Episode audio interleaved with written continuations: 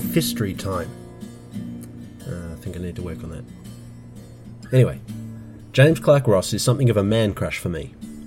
He was competent, compassionate, and handsome as fuck. Much as I fancy him and respect his achievements, this episode is as much about the ships he commanded, as their story extends beyond the three forays Ross and Crozier made below the circle. After much backroom politicking to garner support for further surveying the southern hemisphere by magnetic luminary Edward Sabine, noted by some as possibly the very model of the modern Major General parodied by Gilbert and Sullivan, and spurred by the persuasive correspondence of the Prussian polymath Alexander von Humboldt, the Royal Society and the British Association for the Advancement of Science recommended James Clark Ross as leader of an expedition to find the South Magnetic Pole in 1839.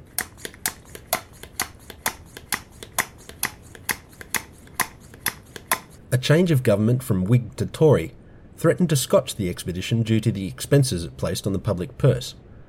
But an oddity of political history that could only arise in Victorian England, the ladies of the bedchamber crisis, saw the newly elected Robert Peel refuse to form government. The supportive Lord Melbourne remained in power and keen to see the magnetic surveyors sail. Ross and his fellow officer and close friend from their many years in the Arctic together Francis Crozier, were placed in command of the HMS Erebus and the HMS Terror, respectively. These, like the Fury and the Hecla used by Parry in the north, were bomb ships, featuring heavily reinforced hulls. Designed to withstand the forces exerted by the recoil of heavy mortars, artillery firing projectiles in high arc ballistic trajectories, the Erebus and Terror were considered well suited to the stresses anticipated while working among pack ice. This inherent strength didn't prevent the Admiralty reinforcing the ship's innards with oak beams, doubling the thickness of the decks, and sandwiching tallow soaked Fearnought cloth between the deck layers, and then double planking the hulls and sheathing them in the thickest copper sheeting available. Watertight bulkheads separated each ship into three compartments to guard against holing by the ice. These manifold modifications made the Erebus and Terror the first ships fitted out specifically to tackle Antarctic ice conditions. Winters spent above the Arctic Circle compelled Ross not to skimp on the victuals or the comfort of his crew, and the ships were well supplied with food and fitted out to ensure maximum dryness and warmth, these last attended to by custom designed central heating systems. Unable to embark civilians, James Clark Ross enlisted a staff of scientists as ship's assistant surgeons. The Erebus ship's surgeon was Dr. Robert McCormick, who had previously sailed with Ross on the Hecla under William Parry, and later with Robert Fitzroy aboard the Beagle. Captain Fitzroy's high regard for his gentleman companion, Charles Darwin, caused McCormick to feel underappreciated. Opportunities to collect specimens ashore fell increasingly frequently to Darwin, while McCormick was left on the ship. When Captain Fitzroy arranged to send Darwin's material back to London from Rio de Janeiro, McCormick spat the dummy and had himself invalided home, as he'd done in previous voyages where his temperament and tastes were at odds with those of his superiors. Officers don't desert ship, they are invalided home. Ross appointed Joseph Dalton Hooker, the son of renowned botanist William Jackson Hooker, as assistant surgeon to McCormick on the Erebus. Hooker, later to outshine his father as the leading botanist of his era, carried a proof copy of Darwin's Voyage of the Beagle among his reading material aboard the Erebus, given to him by Charles Lyell, the leading geologist of the day, and whose own work, Principles of Geology, Darwin read while on the Beagle. Lyell's ideas spurred Darwin's own thinking about the landscapes and biology he encountered while sailing with Captain Fitzroy and travelling in South America. When Hooker returned from the Antarctic, following an introduction mediated by McCormick, Darwin sought Hooker's assistance classifying the botanical material he collected in South America, and the two became close friends, Hooker providing much valued support and feedback as Darwin's observations and ideas coalesced into what became On the Origin of Species. Between the mettle of the ships, the Arctic experience of the captains, and the scientific retinue assembled to make the most of the opportunities the expedition presented, the Erebus and the Terror stand out as the best prepared Antarctic expedition the world had yet witnessed. The achievements arising from their three consecutive summers below the Antarctic Circle reflect the care with which Ross assembled and employed his resources. Ross met with Balleny before departing London, who informed him about the islands and the ice free passages he discovered while sailing Antarctic waters for the Enderby brothers. The ships departed in October 1839. The Admiralty orders gave Ross and Crozier a timetable for their activities and required the usual charting and claiming of new lands Royal Navy officers carried out on scientific voyages, and the Royal Society provided a sizable book outlining in detail the scientific measurements required of them. The ships sailed to the Îles Kerguelen in the South Atlantic, putting ashore their sheep to graze, and embarking on two months of magnetic, tidal, astronomical, and gravitational measurements. While transiting from the Îles Kerguelen to Hobart, a storm separated the ships, and the Erebus boatswain fell from the rigging and drowned. Sailing folklore tells me that few sailors knew how to swim well until very recently. I don't know if this is true or if any of the reasons proffered to explain the phenomenon are valid, but I do know that if you fall overboard in open waters, you're pretty much fucked. Ships don't turn quickly. Waves impede visual contact. Clothing and boots drag at you, and cold water, if it doesn't drown you on impact with an involuntary gasp response, saps your strength quickly. I know a Royal Navy veteran who experienced five man overboard situations in his career. They only managed to keep track of the sailor in the water and retrieve them on one occasion, and they were already dead when drawn from the water. If you go over the gunwale, you're a goner. Regular drills train sailors how to respond to the cry, Man overboard! as effectively as possible. But effectively as possible and effective aren't the same thing. Never go full over the gunwale. For those of you playing along at home, Rule 34 is now in force. Fathom that one out if you can, Noah and Heath. Dogged by icebergs, the two ships made it to Hobart a day apart in mid August 1840.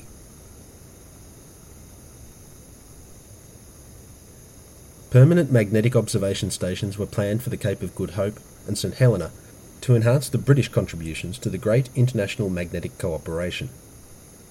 Ross was charged with establishing a station in Hobart.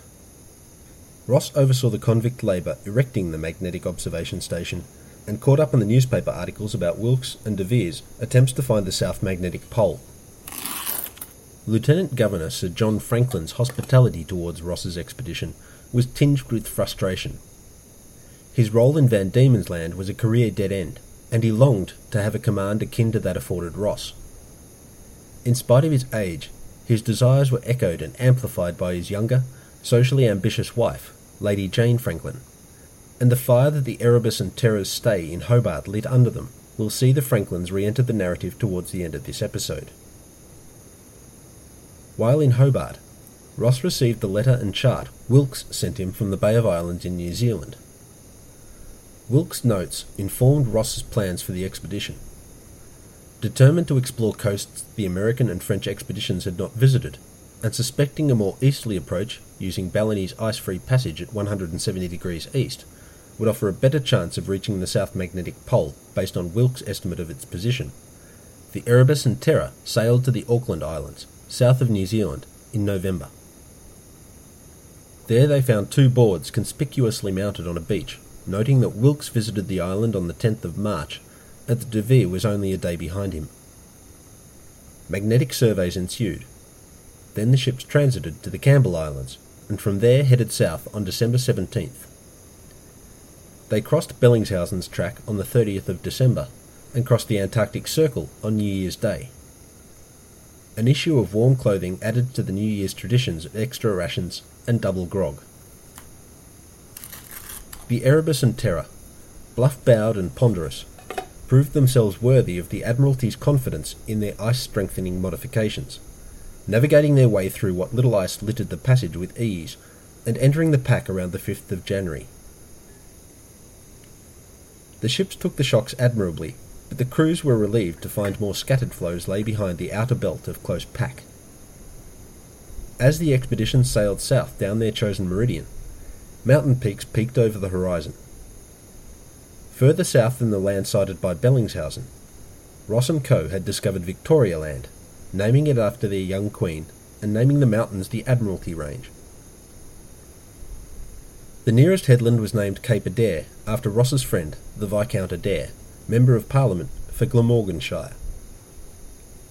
Cape Adare will feature in later episodes about Borchgrevink, but stands as geographically interesting because it marks the western margin of the Ross Sea. If you're tooling along in the Southern Ocean heading east, you can turn to starboard at Cape Adare, and just like that, you're in the Ross Sea. Navigating's easy with iced coffee. A landing was attempted but made impossible by ice and heavy surf, so Ross set foot on a nearby island which, in the best traditions of the Royal Navy, he named Possession Island. His crew raised a flag, gave a cheer, and drank to the health of their monarch. Again, this is lame as all get out in terms of establishing a claim to a landmass, but more than most sailors of the era attempted, to the chagrin of several subsequent governments. Then they piled their tender high with rocks and penguins and returned to the ship. The ship sailed south into the Ross Sea and the sheltered region that Ross named McMurdo Bay after a lieutenant aboard the Terror. This area would later play a key geographic role in several expeditions and serve as the site of several research bases. But as the first people to visit the area, everything was new grist for the charting mills. The Fox dip circles showed the ships were approaching the South Magnetic Pole as they sailed onward, but Ross calculated it must lay several hundred nautical miles further southwest. The ship sailed south, chasing down maximum dippage. At the southern end of the sound, they discovered an active volcano, dominating the landscape with its bulk, spitting fire from its caldera, and throwing large rocks, known as bombs to volcanologists, down its flanks. The mountain was named Erebus, completing an odd circuit, in that bomb ships were usually named after volcanoes or some aspect of the underworld in Greek mythology. Depending on whose works you read, Erebus was either the region of darkness separating the realm of mortals from Hades, or a primordial deity of shadows. If only this discovery was foreseeable. Someone with my sense of humour could have given Ross command of the HMS Vesuvius. A volcano named after a ship named after a volcano has a certain pleasing symmetry. Better still, he could have been given HMS Volcano, a volcano named Mount Volcano, after a ship named after a geographical feature named after a Greek fire god, has a greater quotient of sublime ridicularity. Joseph Heller can stick his major major in his Erebus. The second highest peak on the island was named Mount Terror. A tertiary peak between the two was later named Terra Nova after a later ship. The island, Ross named after Sir John Franklin, but today we know it as Ross Island.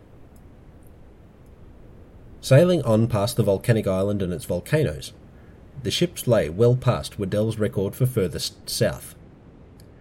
They still hoped to find a path through which to sail to the South Magnetic Pole, but the way was blocked by a wall of ice. Towering, unbroken ice cliffs disappeared into the distance. While I had no way of knowing it at the time, this wall of ice extends hundreds of nautical miles to the east, and is only the margin of a body of ice extending hundreds of miles to the south, comprising the combined floating ice tongues of the many glaciers cascading into the Ross Sea from the Antarctic Dome. Ross named the phenomenon the Great Ice Barrier, likely with Matthew Flinders' recent coining of the Great Barrier Reef in mind though today we call it the Ross Ice Shelf. The Erebus and Terror charted the ice cliffs for 200 nautical miles, as far as 160 degrees east, but saw no end to the barrier. Knowing the magnetic pole lay out of their reach in their current circumstances, it was double rum rations all around, and the ships headed north again, looking for a sheltered harbour in which to winter. Finding no satisfactory anchorage, the ships left the Ross Sea and en route to Hobart, passed by the Balleny Islands and across what Wilkes had marked as a coastline on his chart. The Erebus and Terror wintered in Hobart and Sydney, the crews keeping busy with scientific observations and the repair and reprovisioning of the ships before departing south again in November 1841. In December, the ships reached the Ross Sea, but by Christmas, the ships were trapped in a polynya, an open water gap in otherwise unbroken sea ice. The ships were still trapped on New Year's Day, when the crews let down onto the sea ice to make bawdy snow sculptures and enjoy a traditional naval hair letting down, featuring drag acts and much dancing in the midnight sunlight.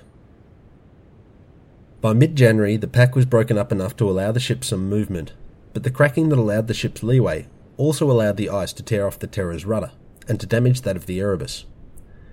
Running repairs allowed the ships to continue south, but the frequent impacts gave Ross little confidence that his ships could last.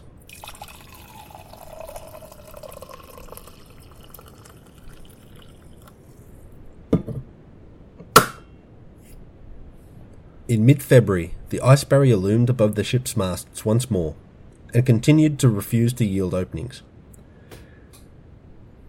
Some progress further east and a slight boost to the record for southernmost expedition were the only rewards for several days of hard sailing.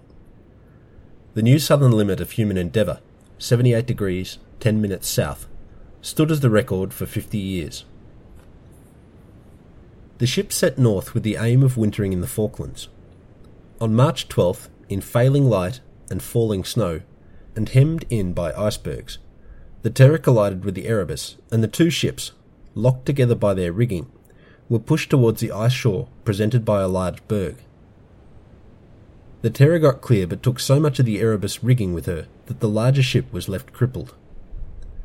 Close enough to the berg that spray from the surf breaking on its flanks rained down on the Erebus deck, Ross folded his arms and calmly ordered a sternboard manoeuvre, a kind of three point turn, requiring the ship to sail backwards. Difficult to execute at the best of times, let alone in strong winds against a lee shore with the masts and rigging half torn away, the order made the best use of the remaining useful sails, and the ship gained sternway enough to buy them some time. With the wind and swell pushing them toward the vertical walls presented by two close set bergs, Ross picked the gap and fell into calm water to leeward of the massive icebergs, where the damage to the ships could be assessed and addressed.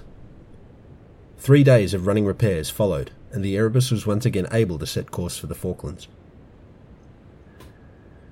The Erebus and Terror spent five months at the Falklands and attempted to follow Weddell's lead south of the Atlantic in December 1842. Where Weddell found open water, Ross found dense pack ice. Tracking east, the pack eventually yielded enough space to cross the circle and eventually achieve 71 degrees 30 minutes south by mid March. But the Weddell Sea was too tightly packed with pack to afford more in the way of discoveries or records. The officers signed a declaration stating their discoveries, sealed it in a cask, and threw it overboard as insurance against their not getting home. As far as I know, this cask never turned up anywhere, and by the conspiracy theory prevalent as I write this, that means it's currently in a warehouse in the USA, next to the Ark of the Covenant and the Roswell flying saucer. The ships returned to London in September 1843, marking the end of Ross's Antarctic forays. Notably, are the polar opposite of those Cook made. Where Cook expressed horror at the desolate vistas the Antarctic presented him, Ross and his officers wrote in terms of delight at the grandeur. Ross, informed by years of Arctic disappointment, thought the land sighted on his own, Wilkes, and D'Urville's expedition likely joined up, but did not speculate that this mass comprised the outer margin of a pole spanning continent. D'Urville thought that that's what he and his fellow explorers sighted, but granted that this could only be confirmed by those who would follow, if they could successfully breach the pack ice and map solid coasts. Wilkes was the least circumspect, claiming the continent as a firmly established fact. Given the number of punters already embarrassed for claiming a continent where only islands existed, reminds us to count the misses before getting too excited about the hits. Ross's cautious assessment constituted the sound scientific position at the time. History, on the other hand, loves a lucky punter. Wilkes called his speculated continent Antarctica as a proper noun, and the name has stuck to this day. Well played, Wilkes. Pity your reputation didn't prove to have similar legs. Ross's expedition report, noting the absence of Wilkes' reported coastline near the Balleny Islands, riled Wilkes. Already under attack on several fronts, he attempted to defuse Ross's insinuation he was making shit up by claiming that Ross misinterpreted a conditional coastal extension Wilkes proposed based on Balleny's reports. Ross, unconvinced, used this cartographic shortcoming to justify leaving all of Wilkes' reported discoveries off a chart in which he incorporated those features reported by Biscoe, Balleny, and d'Urville with his own extensive coastal observations, publishing Wilkes' material as an appendix to this chart no slight slight in geographers' circles. Ross was awarded scientific medals, a knighthood, and election to the Royal Society for his efforts. Crozier was awarded the promotion that Ross recommended. The Erebus and the Terror were refitted with single expansion steam engines turning screws, an improvement over the paddle wheel arrangements described in episode 15. Screws are more efficient than paddle wheels at converting horsepower into motion and are less prone to damage while working among pack ice. The ship's boilers were also plumbed to provide heat to the living quarters. Steam engines, particularly the inefficient single expansion type fitted to the Erebus and Terror, are hungry beasts, and a large percentage of the ship's storage space, previously available for food and water, became coal bunkering. While the Royal Navy became more meritocratic than the nation it served, long before preparations for the 1845 expedition to find the Northwest Passage began, Francis Crozier was overlooked for the leadership role that his competence in Arctic and Antarctic expeditions to date warranted. Some authors speculate this oversight occurred because his Northern Irish heritage put him at a social disadvantage to officers from nobby backgrounds, and his being Presbyterian in an era of supreme Anglican snobbery likely did him no favours either. The leadership went to Sir John Franklin. Elderly and less competent, likely much of the credit for the plum role falling his way lies with his wife's lies with his wife's avid advocacy and social connections.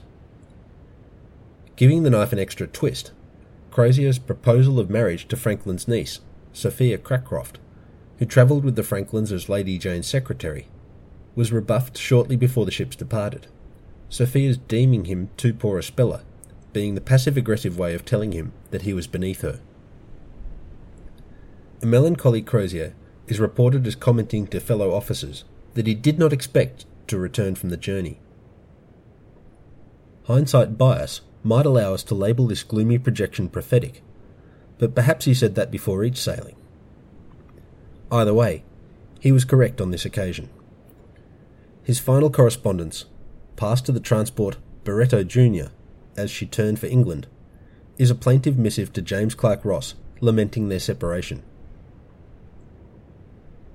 In 1848, the Admiralty gave Sir James command of the HMS Enterprise and HMS Investigator, sending him north as one of three expeditions seeking the overdue Erebus and Terror.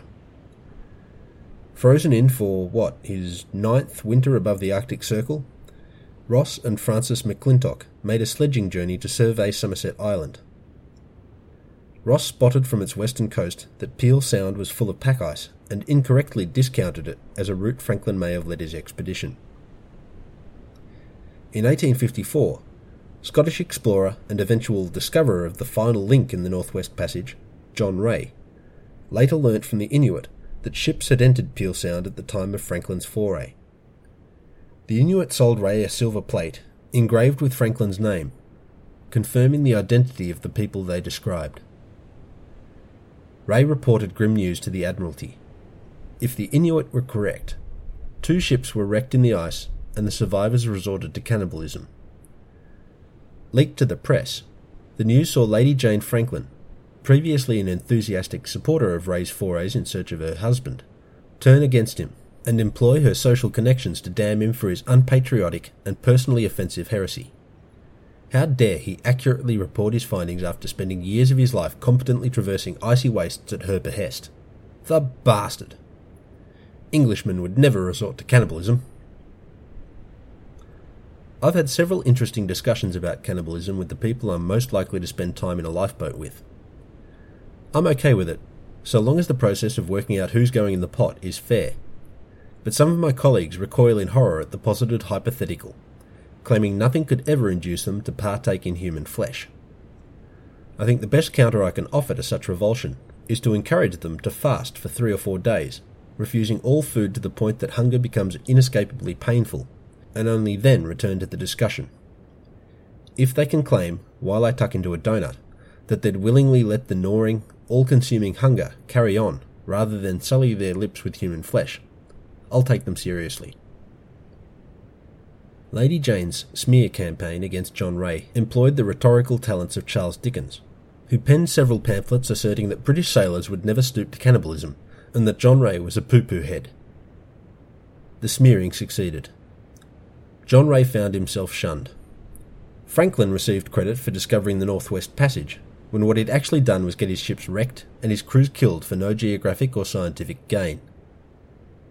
Where contemporaries who achieved far less in their careers received public plaudits and knighthoods, John Rae, the foremost British expert in Arctic travel and survival of his age, died at the ripe age of 80, but largely unrecognised outside his hometown and circle of friends. Several books telling his story exist, but it's only in the past decade that pushers by Rae enthusiasts have seen some redress in terms of plaques and statues in public spaces.